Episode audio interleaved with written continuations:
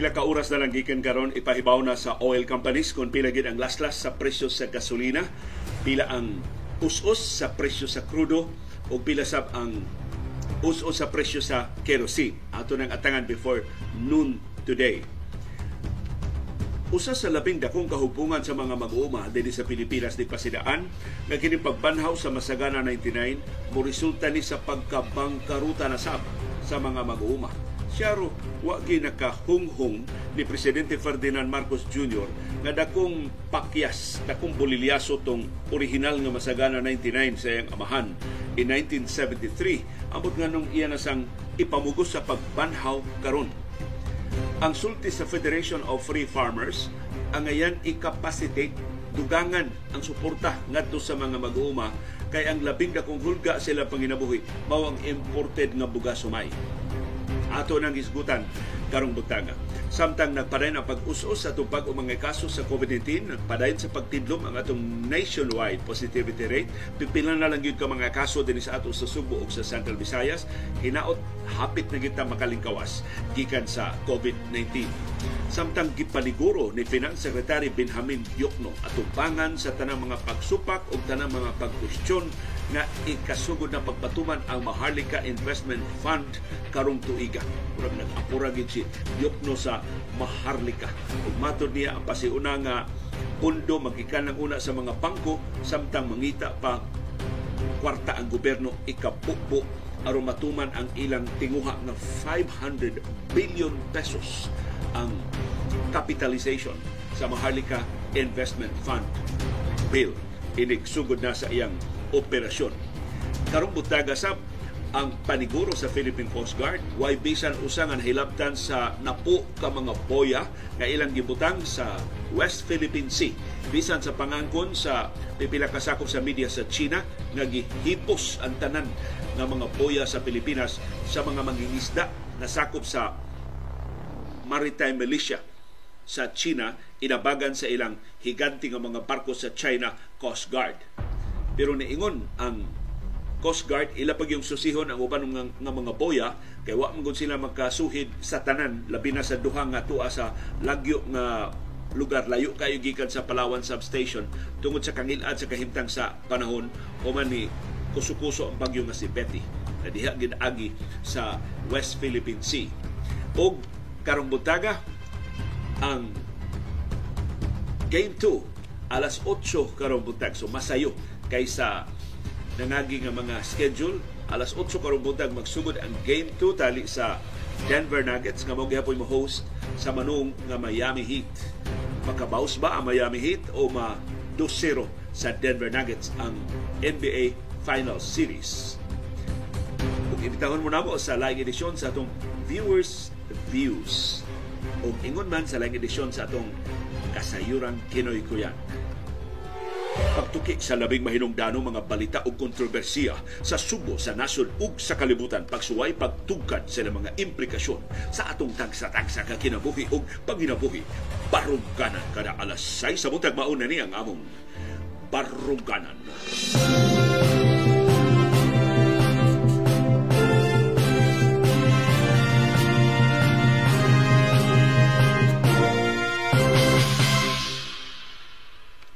Live gikan sa Bukirang Barangay sa Kasili sa Konsolasyon. Maayong sayong kabuntagon sa adlawng Lunes Subo, Kabisayan ug Mindanao. Kumusta man ang inyong pagtimbakuas o panikay-sikay karong brand new nga simana. Hatagi mig feedback palihog sa kalidad sa atong mikropono. Kay akong giilisan ang atong uh, mikropono. Dili na katong katong mikropono nga doon ako'y lapel. Usay makabarog ko nga di na ko matangtanga mo sige kaibot-ibot mao na nga. Burag dili sabto magdugay. So karon ngita lang kong mikropono nga ibotang na lang gid ako sa akong atubangan.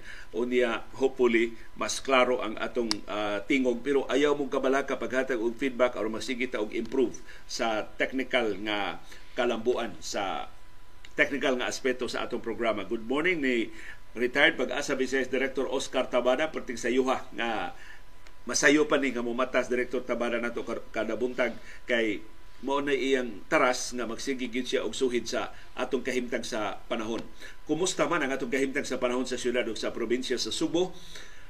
Uwanon gihapon ta karong adlaw. Dunay patak-patak nga pag-uwan nga atong mahiaguman karong adlaw. Although init o galimuot sa kinatibuk-an sa adlaw pero mapanganuron ang atong kalangitan unya mas daghan ang patak-patak ng pag-uwan o uh, pagpanugdog.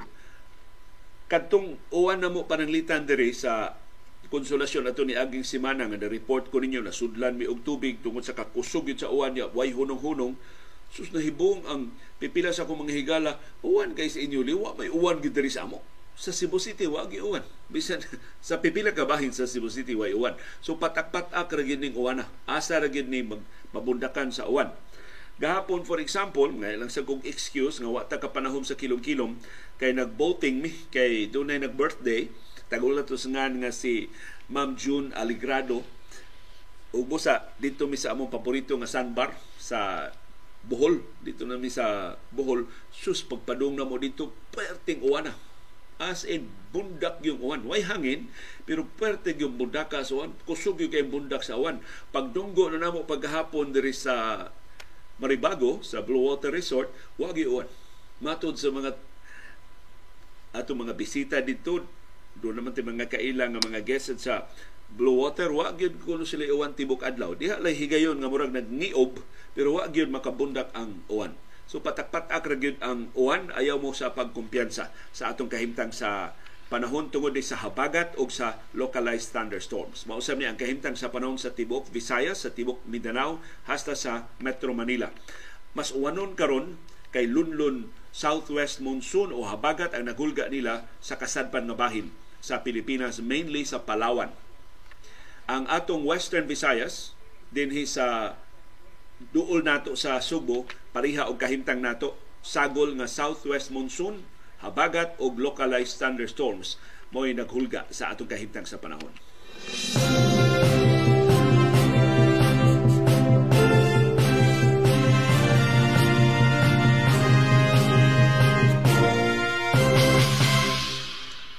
Doon ay pasidaan ang Philippine Institute of Volcanology and Seismology of PHIVOLCS nagkakusog ang kalihukan sa Bulkang Taal ang nakitaan sa PHIVOLCS nga nakapaalarma nila mao ang pagdaghan sa mga aso ug abo nga niutbo sa baba sa bulkan. Niabot na og 5,831 ka tonelada sa kada adlaw sa volcanic sulfur dioxide. Mas daghan ni kaysa narehistro adtong Hunyo 1 na niabot og 3,556 ka tonelada kada adlaw sa ato pa kapina duha ka libo ka tonelada ang napuno sudlang sa tulo ka adlaw. Matod sa FIVOX, kining pag sulbong sa aso sa pag-utbo sa aso ug sa abo nagumikan ni sa increased activity sud sa vulkan. Gihulagway ni sa FIVOLS nga voluminous steam-rich plumes nga ang gitason mo abot og 3,000 meters ibabaw sa baba sa bulkan. Nakaproduce ni og volcanic smog o gitawag nila og VOG sa Taal Caldera nga sigon sa mga mulupyo ni abot na sa ilang kabalayan. So ana, ang mga abo tuan na padung sa ilang mga atop sa Balete, Laurel ug Agoncillo. Mga lungsod sa Batangas palibot sa Bulkan Taal. Sigon sa FIVOX, kining abo gikan sa bulkan naglakip og pino kaayo nga mga droplets sa volcanic gas sama sa sulfur dioxide nga posibleng maka irita sa mata. No maka hatag ni og kahasol sa mata. Ingon man maka pakatol ni sa tutunlan mugna og ubo og sa respiratory tract.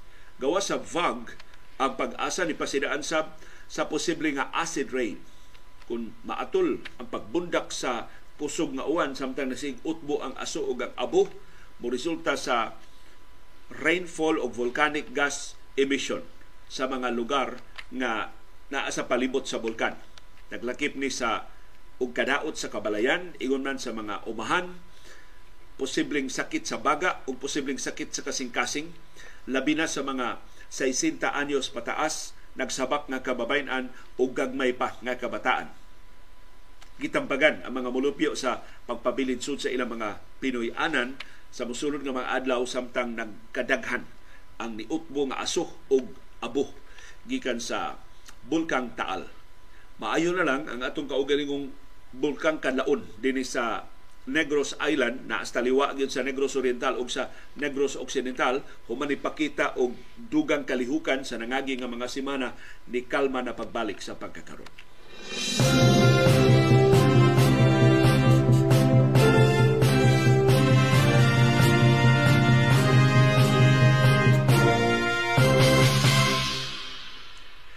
Pila ka oras gikan karon ipahibaw na sa oil companies kung pila gyud ang specific na amount sa laslas sa presyo sa ilang mga produkto sa lana. Maka-avail ta ining mga suki sa mga gasoline stations dinhi sa Subo o sa ubang bahin sa Pilipinas. Wa pay udto karong adlaw ipahibaw na sa Pilipinas Shell, sa Petron, sa Phoenix, sa Altex o sa ubang mga oil companies kung pila gyud Ya di ta maglibog kay parihara gina ang ilang pahibaw. Pusta anay pa up to the last centavo parihara ang ilang pahibaw. Ang Department of Energy na lang mo kahibaw gikartel na nagsabot na ni ang mga kompanya sa lana pagtakda sa ilang presyo dinis ato sa Subo sa babahin sa Pilipinas.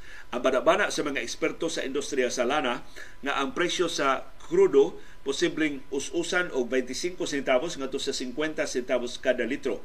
Ang presyo sa gasolina banabana nga laslasan og 50 centavos ngadto sa 70 centavos ang kada litro. Ang presyo sa kerosene gitakdang laslasan sab og 50 centavos ngadto sa 70 centavos ang kada litro. Unya karong adlaw Agosto 4 pa man sa ilang oras dito sa Vienna sa Europa ang Saudi Arabia ug ang Russia mao nangu sa tigom sa OPEC Plus o gilalisa na sa Saudi Arabia o sa Russia ang iyan bang laslasan ang ilang produksyon aron musaka pagbalik ang nagkaubos nga presyo sa lana sa merkado sa kalibutan. Ang Saudi Arabia ni auhag nga laslasan ug dugang ang ilang inadlaw nga produksyon sa lana pero ang Russia ni insister wa kinahanglan ang dugang laslas. Okay na sila ining 70 dolyares kada baril nga presyo sa lana sa merkado sa kalibutan karon. Ang 23 ka mga nasod nga sakop sa OPEC Plus mo'y nagtigom dito sa ilang headquarters sa Vienna sa Austria og gituki ang uban pa nga mga issue pero ang labing importante mauning lali sa Russia, sa Russia o sa Saudi Arabia kinahanglan ba nga laslasan ang ilang produksyon sa lana. So atong paabuton kung unsay resulta ining ilang tigom dito sa OPEC Plus sa Vienna.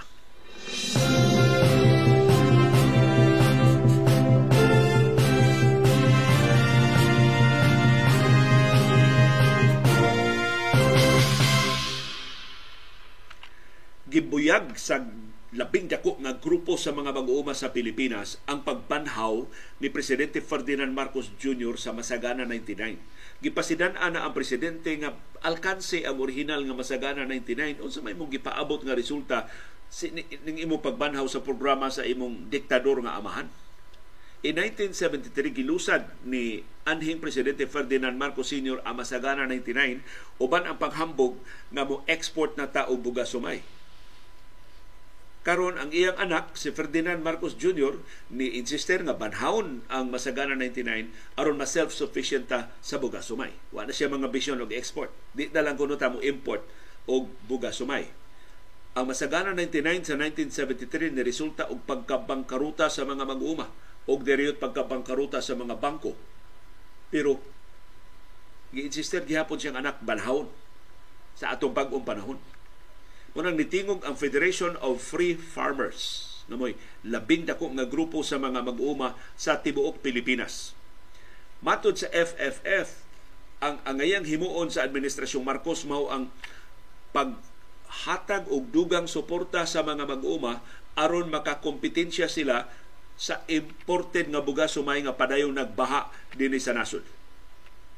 Matod sa FFF, ang pagkabot og rice self-sufficiency ubos sa Masagana 99 mahimong makabot sa kadiyot lang. Pero sa kapulihay maundang ra gihapon kay di man makaginansya ang mga mag-uma. Ang national manager sa Federation of Free Farmers nga si Raul Montemayor niingon nga ang target ni presidente Marcos Jr. nga 97.5% nga rice rice self-sufficiency in 5 years is technically achievable. Mahimo ni makabot. Pero ang lokal nga mga mag-uuma dili makalahutay kay padayon silang gihulga sa imported nga bugas sumay ubos sa rice tarification law.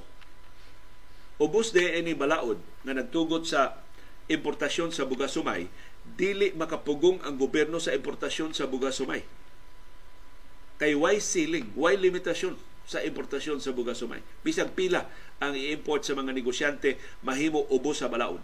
Why ma dili makabaraw ang gobyerno. Ang balaod nagmando gani nga ang tanang ahensya sa gobyerno are barred from preventing the arrival of imported rice. So gidid-an sa balaod nga did-an nga babagan ang pag-abot sa imported nga bugas sumay Giaprobahan ni Presidente Marcos Jr. ang Masagana Rice Industry Development Program o Masagana 99 nga nagtinguha pag palambo sa atong produksyon sa bugas sumay pinaagi sa nakalilain nga mga estratehiya. Sa pagpatuman sa Masagana 99 sa 1973, daghang mga mag-uma ang nahiagom og dagko kay utang. Kay matod sa Federation of Free Farmers, ang pagpasaka sa produksyon sa bugas sumay nagkinahanglan og daghan nga mga lakang. Una, gamit kag abono. Ikaduha, dugangan nimong imong inputs. So mga support services para sa mga mag-uuma. Ikatulo, kinahanglan kang mangutang. Kay wa may kwarta ang mga mag-uuma para sa abono. So hatagan sila og loan facility gikan sa Land Bank of the Philippines aron mangutang sila pero di man silang gaginansya bisan pa musaka ilang produksyon sa bugas sumay kay import ang imported nga bugas sumay mao may labing dako nila nga kompetensya. So dako kayo ang ilang utang na di na sila makabayad. Matud sa Federation of Free Farmers ang iyang siguroon sa gobyernong Marcos nga ang mga mag-uuma makakompetensya sa retail price sa imported nga bugas sumay Kay kung dili, ang lokal nga mga mag-uuma musawom sa ilang presyo, maalkanse sa ilang pagpamaligya sa ilang bugas sumay. Mapugo sila sa pagpaubos sa ilang presyo aron makakompete sa imported rice. So ang resulta, alkanse. Dako kay ilang giutang, gamay ra kayo ang ilang halin. So niauhag ang Federation of Free Farmers ang ngayang ayuhon una sa gobyerno ang cost of production sa mga mag-uuma. Aron pinagi sa pagsuporta nila, pinagi sa pagsubsidize sa ilang abono, pinagi sa paghatag nila og dugang support services. Sa di pa sila mo target og self-sufficiency. So i-capacitate in other words ang mga mag-uuma. Ang mga mag-uuma mo una na tong tabangan. Dili kay sila una na tong biktimahon ining Masagana 99 ang bisan unsang self-sufficiency kung ipamugos yung Marcos, short-lived. Dili makalahutay. Kay ang mga mag-uma, di man maka padayon nga maalkanse sila. Muhunong sila pananom. Tungod sa rice tarification law, nag-import karon ang gobyerno og 20 to 25% nga sa bugas sumay sa Pilipinas. Bisan ko ng aktual nga panginahanglan 10 to 15% ra. Susubra ang importasyon sa bugas sumay. Nganong mas barato man ang imported rice kaysa local rice? Kay ang mga mag-uuma dito sa Thailand o sa Vietnam, kompletos ricados sa suporta gikan sa gobyerno. Ang atong mga mag-uuma din sa Pilipinas, gisuportahan lang og pagarpar. Wagi aktual nga abono, wagi aktual nga mga traktor, so wagi aktual nga mga makinarya sa agrikultura ni abot ngadto nila press release ra kutob, istorya ra. Kundo naman para lang media coverage, pero dili gyud ang tanan mo maka-avail. Mao ni rason ngano nga ang presyo sa bugas sumay sa Pilipinas ubos kaayo kay madugangan sa imported nga bugas sumay. Mapugo sa mga mag-uuma sa pagpabarato. Kay maura man sa ibungat sa mga negosyante Base sa data sa Bureau of Plant Industry as of May 25 this year, 1.6 million metric tons sa imported nga bugas sumay ang niabot na sa Pilipinas. ang bulto nga 1.4 million ka metric tons gikan sa Vietnam. So Vietnam gyud mo atong gisaligan sa atong bugas sumay gikan sa Enero hangtod sa Mayo karong tuiga. Napagilaing binuang ang administrasyong Marcos.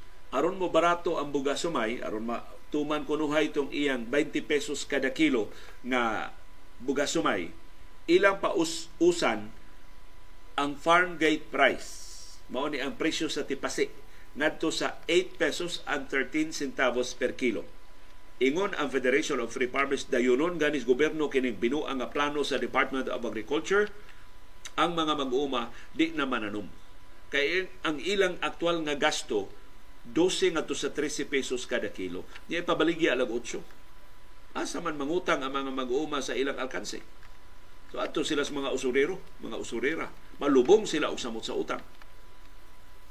So kinahanglan makaton si Marcos Jr. sa mga kasaypanan ni Marcos Sr. Mautod niya, masagana 99, nindot kay nga slogan, kunya kabahin sa ilang pag insister nga golden years ang diktadurang Marcos, pero ang ngayon siya mo konsulta sa mga mag-uuma. Dili lang sloganeering, consultation sab ang governance. Kinahanglan iya sa paminawon ang mga mag-uma unsay aktual nilang kasinatian sa original nga Masagana 99 aron dili mabanhaw ang higanting bulilyaso sa iyang amahan.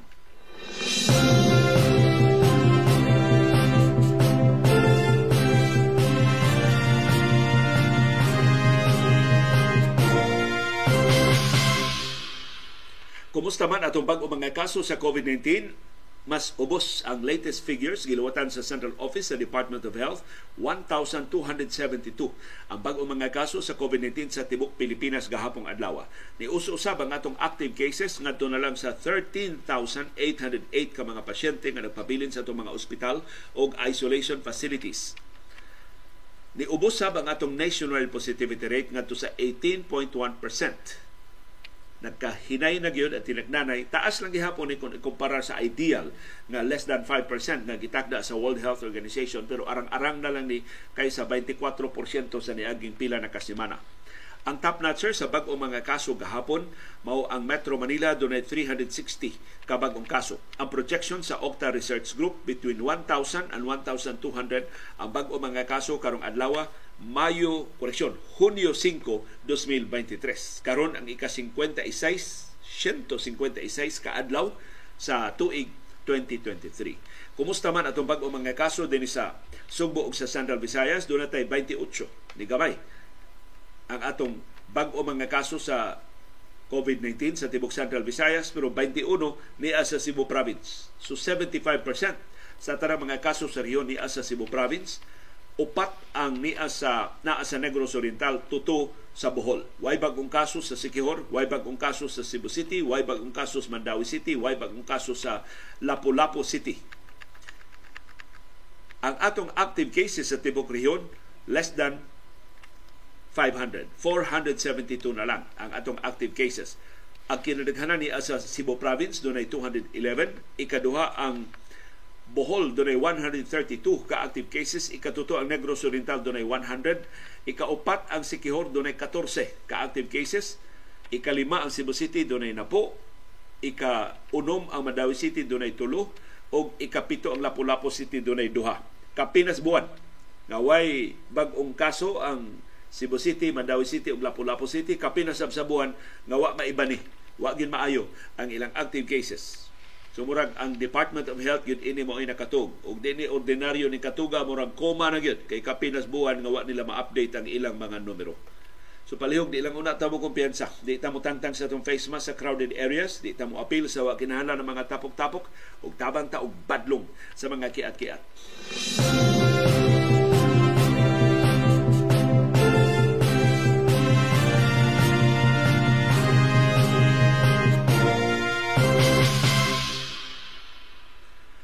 Lisod kaing tuuhan nga hangtod karon ang Department of Health wa makabayad sa mga benepisyo sa mga healthcare workers para pa sa pandemya sa COVID-19. Ubos pa ni sa karaang balaod nga naghatag sa original nga balaod nga naghatag og mga benepisyo sa mga healthcare workers nganong wa pa man ni mahatag hangtod karon.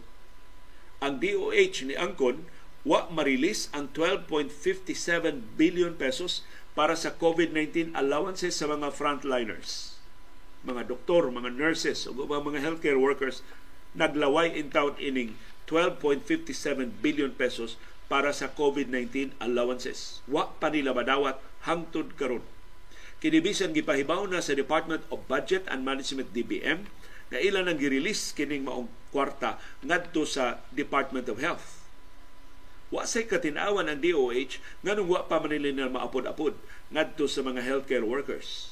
Ulto kasagaran sa ilang gipasangil kay wa pa noy liquidation sa mga hospital nga mo ihatagan mo moapod-apod ini ngadto sa mga healthcare workers. So nagpakisusi na ron ang mga kongresista kanus man ni i-release sa Department of Health ang balanse nga 12.57 billion pesos. Mao na lang ni ang nahibiling wa pa ma-release sa original nga kantidad nga 19.96 billion pesos para sa mga benepisyo ug allowances sa mga healthcare workers para sa ilang direktang pag-atiman sa mga pasyente sa COVID-19 Kining mong allowances gimando ni sa original pa balaod.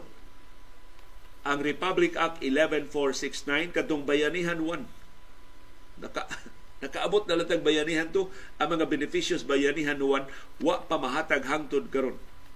Ang United Private Hospital Unions of the Philippines na report doon na pa'y 20,304 ka mga healthcare workers wa pa makadawat sa ilang COVID-19 allowances o ubang mga benepisyo ang ilan daw atunon niabot og 1.94 billion pesos sukad pa sa Oktubre sa 2021. Sus grabiha. Dulaan na duha ka tuig kining utanga wa pa makuha wa pa madawat sa ato mga healthcare workers. Sa so, gitanggo gitaguan pa ni market ni Simbako sa taga Department of Health. Giunsa man nila ng kwartaha hagbay ra nang gikinahanglan sa mga healthcare workers nganong wa pa mangin nila iapod-apod? Ang nagpaabot pa in town ini mao mga benepisyo mao ang mga medical frontliners o healthcare workers sa mga ospital dinhi sa Subo, Metro Manila, Batangas, Cavite ug Davao del Sur. So, wa ka update sa mga kasos COVID-19, labaw pang wa ka-update sa mga benepisyo sa mga healthcare workers na unsa naman intaw ni ang atong Department of Health. Hinaut dili ni tungod sa kakuwang og liderato ining maong ahensya. Kay amot usa say nasus bakukang ni Presidente Ferdinand Marcos Jr. hangtod karon kapina sa tuig human siya pag-asumer sa katungdanan human sa iyang pagdaog pagka presidente wa pagyud gihapon niya ma tudlo ang usa ka regular na health secretary. Nya limitado man kayo ang gahom sa officer in charge nga si Dr. Maria Rosario Berhiri, posible mao ni rason ngano nga wa magkadimao ang operasyon sa DOH.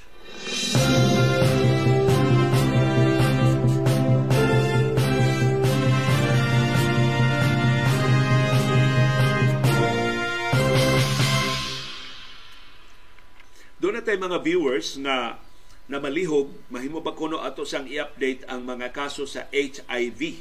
Kay doon na sila nadunggan na alarming kayo ang pagsulbong sa mga kaso sa HIV din sa Subo o sa bambahin sa Pilipinas, labi na sa mga call centers. Di, di pag-unsa pero na ako noy mga batanon mangun ang kasagaran sa mga call center agents o nya dagko og sildo so atol nga tigkubra nila or sa ilang mga oras nga wa na sila trabaho unya mang, manggawas ni sila tungang gabi mangud manggawas ug kadlawong dako. Dis oras man eh. Kay ang ilang giserbisyuhan mga kliyente man sa ubang kanasuran nga lahi og time zone nato. Na doon natin madunggan ng mga call center agents nga sus wild kayo mag-inom o niya inigkawa na sa ilang tarong kabuo tungod sa alkohol maghimo na diha mga laway nga mga butang na ug maoy gibasol na nakapasulbong pag-ayo sa mga kaso sa HIV dinis atong nasod. Niyang official nga update sa Department of Health, kapin libo ang nadugang nga mga kaso sa HIV sa buwan sa Abril karong tuiga. So para ni sa buwan sa Abril, medyo langay ang pagpag DOH na sab langay ang pagpagawa sa Department of Health sa ilang figures. So sa buwan lang sa Abril nadugangan og 1,240 ang bag-o mga kaso sa HIV. Sa Pilipinas mag-average ta og 50 cases a day. Sa buwan ni sa Abril, posible mas daghan, mas menos karong nang nisunod nga mga buwan. Kay Hunyo naman ta. Pero nag-average ta og 50 HIV cases a day. Sa ato pa, kapin o sa kakaso kada adlaw ang nadugang sa buwan sa Abril. Sa bag-ong na-record nga mga kaso, 335 ang grabe na. Advanced HIV infection na sa panahon sa diagnosis. So, bisag dura lagi pamati sa lawas, wa gyud ginayanaya lang nila hangtod di na gyud maagwanta ay pa sila napahiling sa doktor 335 advance na sa total number nga 1,200 Matod sa Department of Health, doon na 101 nga nangamatay tungod sa HIV sa buwan sa Abril. Kapis gatos ang namatay tungod sa HIV. Ang sexual contact, ang pakighilawas ng pabilin nga mo'y most common na paagi sa pagtakod sa HIV. Niabot og 1,219 ka mga kaso tungod sa sexual transmission. O sa pakighilawas, ang labing dominante nga paagi sa pagtakod sa HIV mao ang male to male sex. Lalaki og lalaki na naghilawas niabot og 869 ka mga kaso. Bagong kaso sa buwan lang sa Abril or 70% sa tanang kaso sa buwan sa Abril tungod sa male to male sex. Ang male to female sex 183 cases. Og ang female to male sex, correction, male to female sex niabot og 167, ang sex with male and female 183. So pasabot yan ning sex with male and female kanang kuan.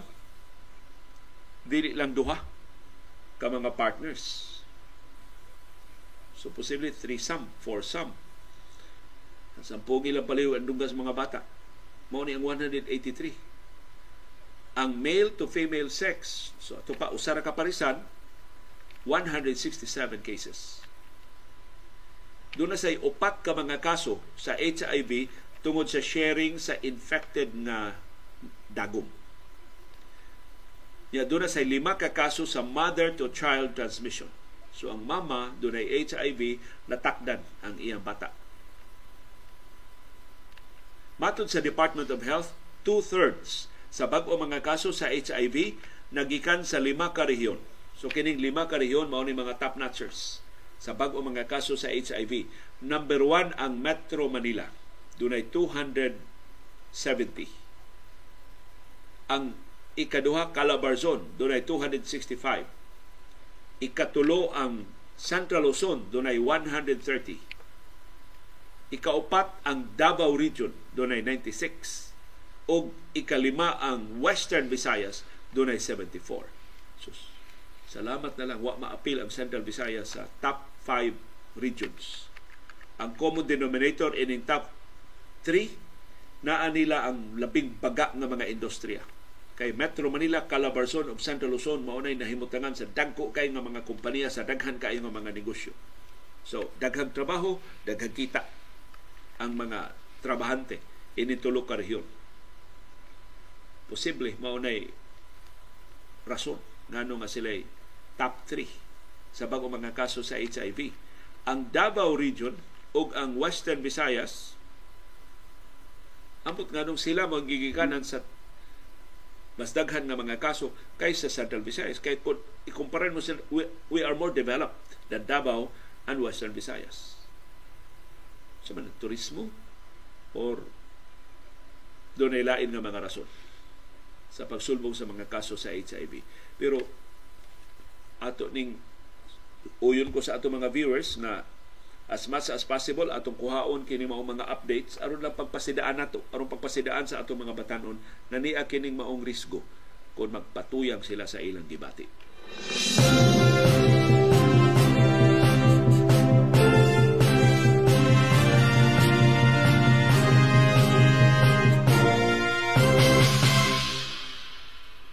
Bisan sa tanang reservations, bisan sa tanang makiangayon nga mga pahimatngon, bisan sa labing rasunable nga mga pagbuyag ni insister si Finance Secretary Benjamin Diokno ma-operationalize na ang Maharlika Investment Corporation within the year. Nag-apurag yun sila bisan pag sa makauuaw nga sayop ng kasukwahi ang mga provision sa naaprubahan nga balaod nun. Wa gani matarong pagbasa sa mga senador o mga kongresista. Ingos diokno wa na. Wa nay problema. Wa nay babag. Magsugod na sila sa pagtukod pagtudlo og mga sakop og pag sugod na og wari wari sugod na og gamit kwarta sa Maharlika Investment Corporation karong tuiga. Masaligon si Diokno Nabisan sa pasidaan nga maglisod sila pagpangita og investments tungod sa ka tandugon sa kalibutanong ekonomiya ang Maharlika Investment makadani og dugang mga investors sa di pa matapos karong tuiga. Niingon si Diokno ang Pilipinas mas maayo og posisyon pagdani og mga puhunan para sa Maharlika Investment Fund. Niingon si Diokno nga taliwa sa mga kabalaka na maglisod papangita og puhunan ang Maharlika Investment Fund kay tandugon ang ekonomikanong kondisyon sa Pilipinas ug sa ubang kanasuran ingon siya arang-arang ang kahimtang sa Pilipinas kaysa ubang kanasuran. So madanihon kuno ta nga destinasyon sa bag-o nga mga puhunan. Ang paglapad sa kalibutanong ekonomiya gipaabot nga mabulilyaso karong tuiga. Bisan og nakahilwas nata sa pandemya sa COVID-19 pero nagpabilin ang hulga sa global recession. Ang kataas sa inflation rate sa Estados Unidos o sa ubang kanasuran sa kalibutan mo'y labing dako nga babag. And of course, nga niresulta sa mas taas nga interest rates na nakapadugang sa kabalaka sa pagkahagsa sa kalibutanong ekonomiya. Dinis ato sa Pilipinas ang ekonomiya sa Pilipinas gihulagway sa International Monetary Fund o sa World Bank na mas hinay ang pagtubo kaysa atong silingan nga mga nasod tungod sa atong mismanagement sa pandemya tungod sa kadako sa atong utang wa ra ba madapat sa mga panginahanglan sa pandemya sa COVID-19 Kitak na pirmahan na ni Presidente Ferdinand Marcos Jr. ang Maharlika Investment Fund Bill sa di pa niya i-deliver ang iyang ikaduha na State of the Nation Address o diya sa Hulyo 24. So kadali-dali man yun ang Maharlika Investment Fund bisag wa pay klaro asa kuhaon ning iyang kwarta nga 500 billion pesos ingos diok no gamiton lang una ang pasiuna nga funding nga 75 billion pesos. So, ang labing siguro kunong kwarta sa Maharlika inigsugod 75 billion pesos. Ang 50 bilyones magikan sa Land Bank of the Philippines, ang 25 bilyones pesos magikan sa Development Bank of the Philippines ibubo sab ang tanang dividendo sa Bangko Sentral ng Pilipinas. So, marka paugat na lang gini. Marka papating na lang gini administrasyon na. Yung mismo angkon ba, mga ipasaylo sa ilang mga kasaypanan, sa ilang pagdali-dali, sa ilang pagpanglaktod, mo insister na it's our way or the highway.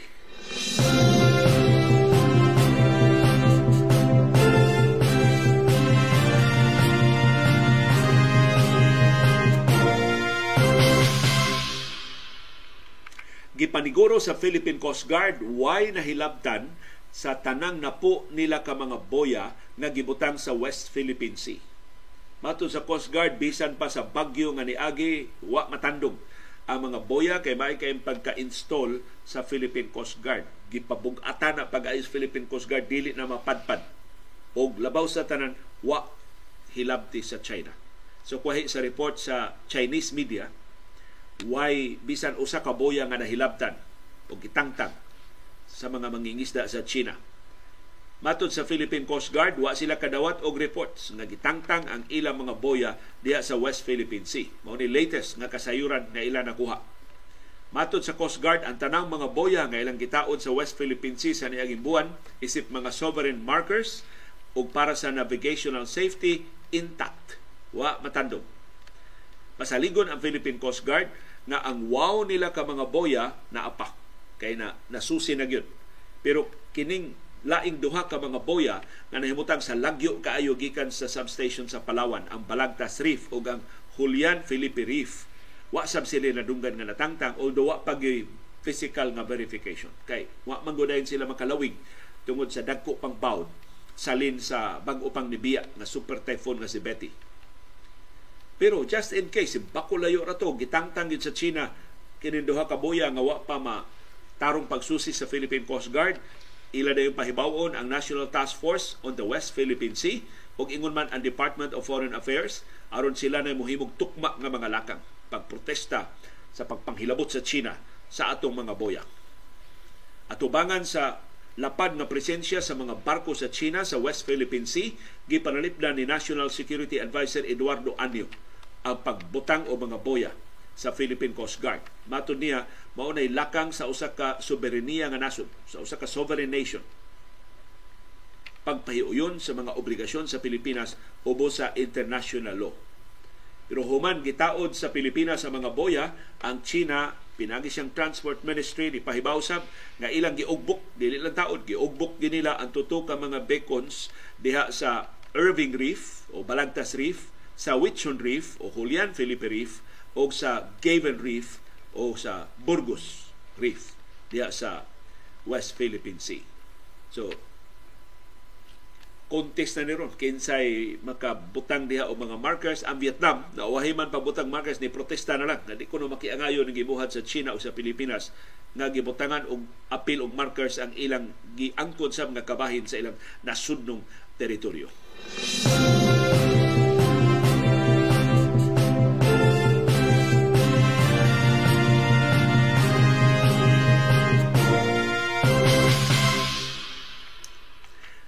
higayon na palihog atong pasalamatan ang atong viewer nga nihatag nato og suporta aron makalahi, makalahutay ang atong programa. Daghang salamat Raul Lahoy. Nihatag nato og 55 pesos. Salamat kayo Raul Lahoy sa imong tampo para sa paglahutay sa atong uh, programa.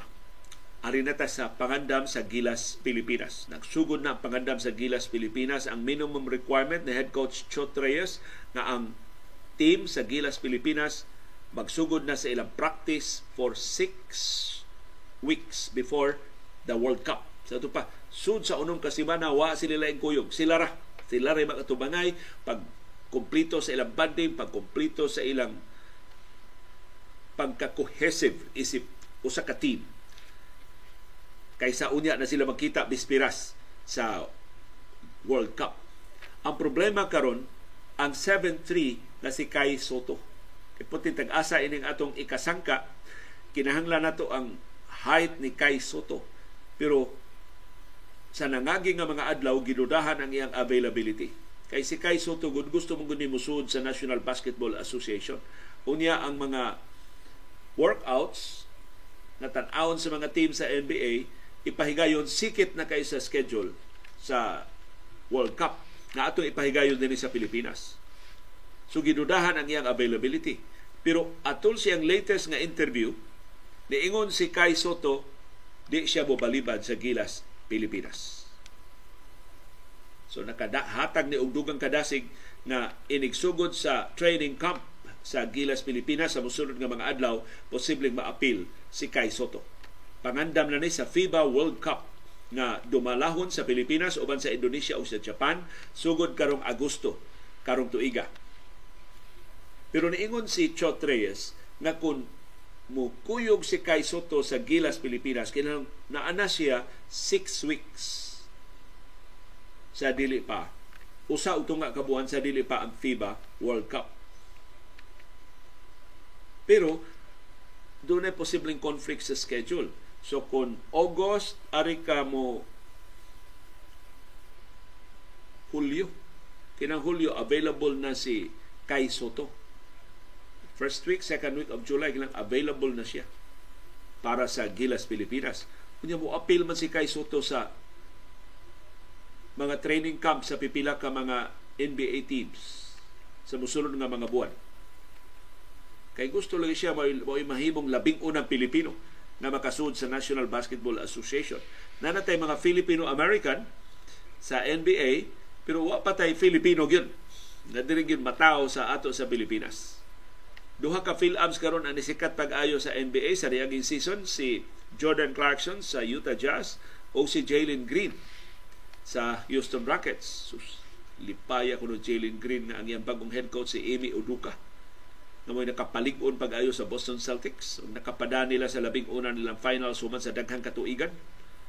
So, posible ba nga ma-revive ang paglaom sa Houston Rockets nga maka dominar sa NBA ubos ni Amy Oduka. Ang 21 anyos nga si Kai Soto mo appeal sa NBA Summer League sa Hulyo. So, ah, mao ni ang conflict sa schedule. Hindi man mahimo nga duwa siya sa Summer League, lupad na siya siya gilas, balik na siya sa Summer League. So, sikit kaayo ang schedule aron nga maapil siya sa Gilas Pilipinas. Ya kinis Chot amot mohimo ba siya og exception ni Kai Soto nga mahimo ra ka kay niya ka diri duha ka adlaw dala di pa maibitaw kay ka kanang imong practice di mo na mahimo nga ang exercise lang mo i-praktison ang mga team plays, ang mga set plays, ang mga offensive patterns, mga defensive assignments. Hingpiton man na atul sa training camp sa Gilas, Pilipinas. Di makaapil ana si Kai Soto. So sa iyang deklarasyon ingon si Kai Soto, duha gyud ang akong damgo. Una, pagsud sa NBA, ikaduha pagrepresentar sa Pilipinas. Ikaduha ra ang pagrepresentar sa Pilipinas. So in case of conflict, ang NBA mo ipalabihon ni Kai Soto. Pero gidudahan ni daan ang availability ni Kai Soto. Kay sa dihang ni duwa ang Gilas Pilipinas sa katapusang window sa Asia World Cup qualifiers atong Pebrero, wa siya mo apil sa Gilas Pilipinas. Ang ira excuse kay wa kuno siya kinahanglana. Kay murag huyang ra kuno kay itong mga, mga, teams, wa siya kinahanglan. Kinahanglan mo gud siya kay aron mahibaw-an ang iya mga tendencies aron ma establish ang chemistry niya uban sa mga magdudua. Pero wa siya, despite nga din siya sa Pilipinas, atol sa last window. So why excuse unta si Kai Soto kay ni pauli man siya sa Pilipinas gikan sa Adelaide sa Australia. Pero sa adlaw di ko no sa pagduwa sa Gilas Pilipinas nilupad si Kai Soto ngadto sa Japan aron pagpirma sa kontrata pagduwa sa Hiroshima Dragonflyers.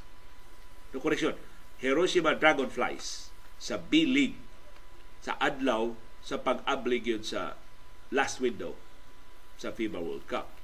Pero ingos Cho Reyes, mahimo mo mo excuse si Kai.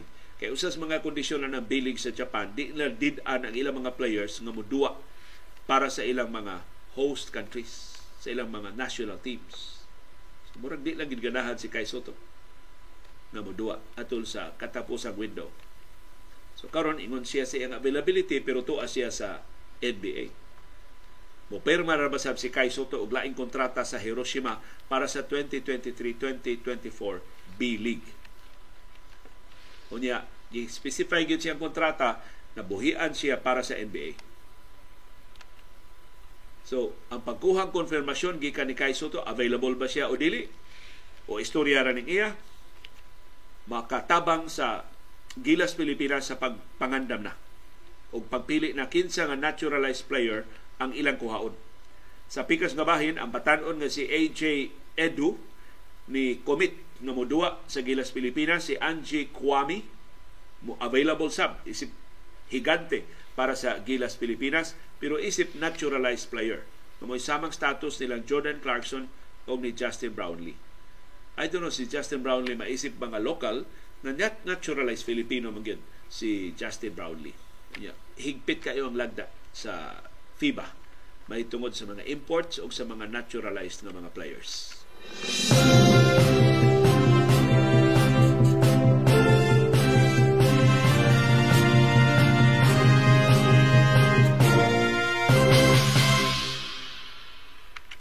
alas 8 karong buntag. Usa ka oras ug 5 minutos na lang gikan karon magsugod na ang game 2 sa NBA Finals. Ang Denver Nuggets mao gyapon mo host sa ilang kaatbang nga Miami Heat. Nag-una ang Nuggets sa series 1-0. Daghan na kay mga adjustment nga gisugyot ngadto sa Heat atong tan-awon unsay labok sa Miami Heat batok sa Denver Nuggets. Ang naka ngilngig ining Denver Nuggets samtang ang Miami Heat na dasig sa resulta sa Game 1 niingon ang Denver Nuggets bati kayo ang ilang performance sa Game 1 so di pa tumao gidominahan na nila pag-ayo ang Miami Heat pero ingon si Mike Malone ang head coach sa Denver Nuggets bati kayo ang duwa sa Game 1 daghan kuno kay sila kinahanglan nga i-improve. Amot sa war ba lang ni sa Denver Nuggets or wa lang ni sila katagbawan sa ilang kadaugan pero mao na isulti ni Mike Malone. Nga daghan sila usbon sa Denver Nuggets para sa Game 2. Pero usa sa driving force sa Miami Heat mao ang 78 anyos na nila na presidente sa basketball operations na si Pat Riley. Si Pat Riley bisan sa kahinog siya ang Panginoon kasagaran ining idara 78 mo retire naman o mo enjoy naman lang sa mas relax na schedule. Pero si Pat Riley kuyog diha sa Denver, Colorado. Di na siya pa-interview mga sakop sa media pero naa siya magsige siya glitli magsige siya tanaw unsa iyang ikatampo unsa iyang ikahunghong ni Eric Spolstra ang iyang pinangga na Filipino-American na head coach sa Miami Heat So why duda si Pat Riley determinado nga makakuha og laing kampeonato sa National Basketball Association. O kining iyang misyon pagkuliktag kampeonato sa NBA nagpadayon ni sud na sa unom ka dekada. O karon hapit na mag double digit ang iyang kampeonato sa NBA. Una niyang kampeonato sa NBA atong 1972 isip reserve forward para sa Los Angeles Lakers Ikaduha ng kampeonato atong 1980 isip assistant coach para sa Los Angeles Lakers. Ug dayon ang sunod-sunod na nga mga kampeonato, upat ka kampeonato ang ilang nadaog sa dekada 80 na siya na mo'y head coach sa Showtime na Lakers. So, pag ngilngig pag-ayo sa Showtime na Lakers tungod ni Magic Johnson o tungod ni Pat Riley. Nakadaog siya siyang ikapito na kampeonato atong 2006 is head coach sa Miami Heat. Ug iyan nadaog ang iyang ikas ikawalo ug ikasiyam na kampeonato atong 2012 ug 2013 isip presidente na sa Miami Heat.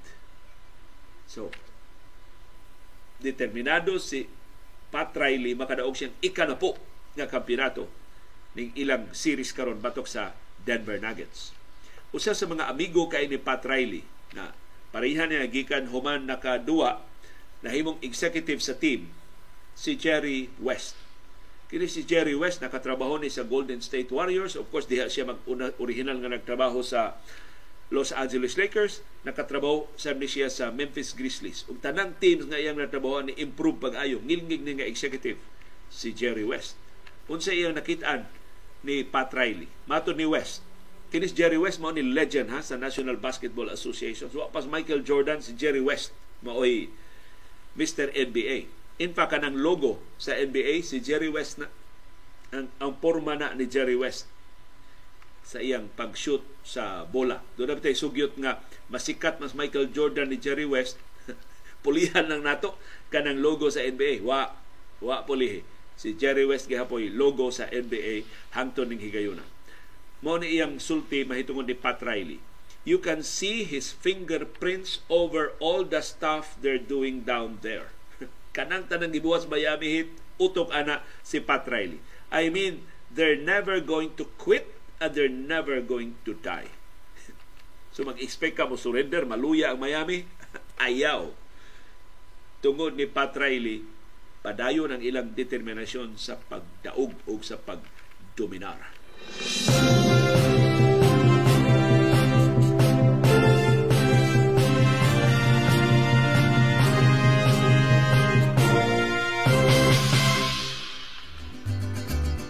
Daghang salamat sa inyong aktibo nga pag-apil o pagsuporta sa atong mga programa. Ani ana ang atong viewers views. Ang reaksyon sa atong mga viewers sa mga isyu nga atong natuki o wa matuki sa atong mga programa. Si Ben Ponce, mahitungod sa Maharlika Investment Fund Bill, Maharlika Bill must be vetoed by this President to avoid embarrassing embarrassment being the prime mover of the idea. Nung kanima ang Section 50 nisukuhi sa Section 51 sa Maharlika Investment Fund Bill na pirmahan gihapon ni Presidente Ferdinand Marcos Jr. Mato ni Senador Chis Escudero di ni mahimong koreksyonan lang sa pagprinta. Kinahanglang mupasar sila og bag-o balaod or at least a joint resolution sa House of sa Senado pagkurihir ining substantive dili lang ni typographical error. Si Ferdinand Sugatan Sr. niingon ang sakit sa lower house matawag nato nga parotism. Musunod lang og wise bisag way na sabtan dili patriotism. Pakauaw lang og usik sa gasto sa buhis sa pagsweldo nila. I agree. Si Watari Wangyu niingon si Senador Risa Hontiveros ra ug ang katawhan ang winner ining bolilyaso sa Senado ug sa Kongreso. Si Senador Hontiveros ra ang angay nga tawgon nga honorable bitaw kini ba mga government officials na magbutang ungan sa ilang lamisa nga butangan nilang honorable. Ang tanga palihon ng honorable eh. ang tawag ninyo honorable ang katawhan. Kung honorable mo tinuod ayaw tawagan yung kaugalingon na honorable. Ka-presumptuous ba sa ninyo kunya ang inyo na ba mga gibuhaton pulos dishonorable? Si Agapito Uraka niingon mas lanti pa man ang mas mas lanti pa man tong mga panguna-una ang mga senador sa una nga silang senador Salonga, senador Tanyada ug uban pa kaysa kay papraytay man itong ilang debate. Dili pariha karon nga murag taga last section ng mga estudyante di gani mo basa sa leksyon, muyango-yango na lang. Good luck natong tanan. Ug silito alang salon, lain na tong viewer taga Cebu City. Our legislators showed their incompetence regarding the anomalous Maharlika funds or simply their doormats. Sobrang pahiran sila sa hugaw diha sa Kongreso. Si Francisco Pilago Jr. Niingon, mayoriya manggod sa mga butante ining nasura, dili mo tuki sa mga isyu nga may labot ang nasod. Murag ang mentalidad, marka bahala. Kay konsekinsa ang ilado kaayo sa multimedia o sa social media ra ang basihan. Wa na gibase sa kwalifikasyon, moralidad, track record sa kandidato. Di gyud ni mausab ning nasura kundi mausab ang mga botante sa ilang pagpili. O si Maria Teresa Agbo, niingon na ako'y pangutana, kanang magpa-check up ta sa doktor na bagihapon na discount sa senior citizen or for admission ra. Maria Teresa dunay discount. Ang tanang medical services, ma-consultation man, laboratory services man, hospitalization man, duna kay diskwento. Mao ni, Rule 4 sa Privilege of Senior Citizens. Kabahin ni sa Implementing Rules and Regulations sa Senior Citizens Act, Section 1, nagkanayon. Medical and dental services in private facilities, medical and dental services that are requested by a physician or for the diagnosis of illness or injury are subject to the 20% discount and VAT exemption. Ubos sa Section 1, Subsection D, professional fees of attending physicians in all private hospitals shall be subject to the 20% discount and VAT exemption. Bisan ka ng professional fees, kapangayoon sa inyong mga doktor, makapangayo mo ana, o entitled mo ana og 20% discount ang mga senior citizens. Sa yano nga pagkasulti, kini mga check-up sa mga doktor sa mga private hospitals o government, labi ng government hospitals subject sa senior citizen discount kung tinuod ni para sa mga professional fees sa attending physicians. Kung nga pailain, klaro sa Department of Trade and Industry mahitungod ini mga promo. Kay di ba kasagaran sa mga establishments maingon nag-promo mo may sir og ma mas dako pa man diskwento sa among promo sa inyo discount sa senior. So wa na lang mo discount sa senior kay naka-avail naman mo sa promo. Kung sa isulti sa lagda sa Department of Trade and Industry on top of any promo being offered ang 20% discount sa mga senior citizens. Unsa may logic ini? Kay sa paghatag og promo, entitled ang tanan anang mao promo. Ang senior citizen Nama man siya special man iyang 20% discount para raman sa senior citizen. So entitled man tanan sa promo, entitled pa ang senior citizen sa 20% on top of the promo. Otherwise, wa siya kalainan sa ordinaryo nga mga konsumidor atensyon mga business establishments ayaw ninyo barata. Ang mga senior citizens ihatag nila ang diskwento kay gimando na sa balaod. Ug makakolekta mo rebate sa buhis ana mo ang diskwento nga inyong ihatag ngadto nila. Si Elma Gabonada ni-react ni siya sa atong news item nga gituki gahapon nga kitay number one sa internet usage sa tibuok kalibutan. Ang ubang kanasurat tag duha tulo ka oras ra ato moabot og nabu ka oras kada adlaw. Ang atong paggamit sa internet matod ni Elma samot ka number one mo gamit sa internet ang Philippines kay wa nay prangkisa ang ABS-CBN kasalig rami sa wifi aron makatan-aw mi sa mga shows sa ABS-CBN.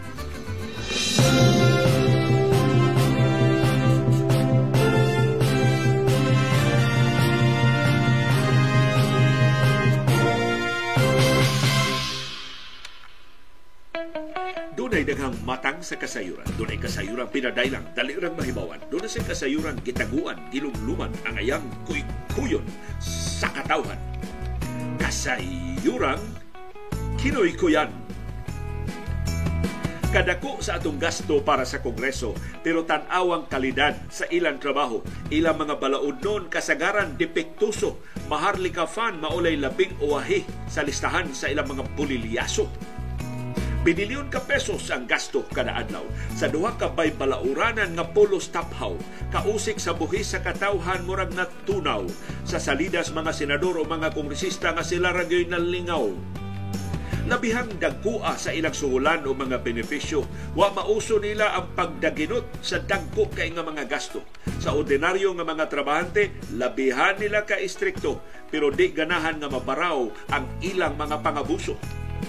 Tanawa lang gud ng ilang bakasyon puwerteng tag-asa, mas taas pa kay aktual nga magtrabaho nila.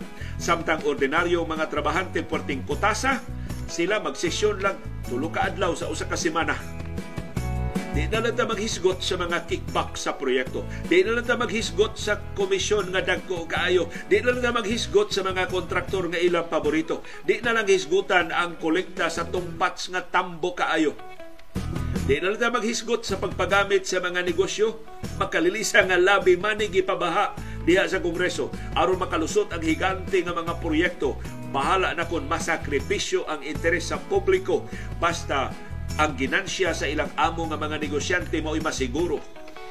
Kaniadto mga negosyante igo lang buamot sa kampanya. Karon mga negosyante nagtukod na gyud og politikanhon nga mga partido nila. Mga politiko naghangad nas mga negosyante sa ilang paglusad sa kandidatura. Mas klaro pa sa untong tutok asa ang loyalty inig daog na. Maong sunod higayon mo pili og senador o kongresista hinuktuki pamalandungi, huna-hunaa, timbang-timbangan. May katakos ba pagpanday o mga balaod ining nasura? May kalingdong ba pagsulbad sa labing dangko natong mga problema? Di ba makadugang lang sa hulga sa kaugmaon sa kabataan ta? Nagkasalamat sa inyong padayon nga pagpakabara ug pagkigpisog, pagtugkad sa mga implikasyon sa labing mahinungdanong nga mga panghitabo sa atong palibot. Aron kitang tanan, makaangkon sa kahigayunan pag umol sa labing gawas labing makiangayon ug labing lingon nga baruganan. Mao kadto ang among baruganan. Kung sa imong baruganan, daghang salamat sa imong pagkiguban.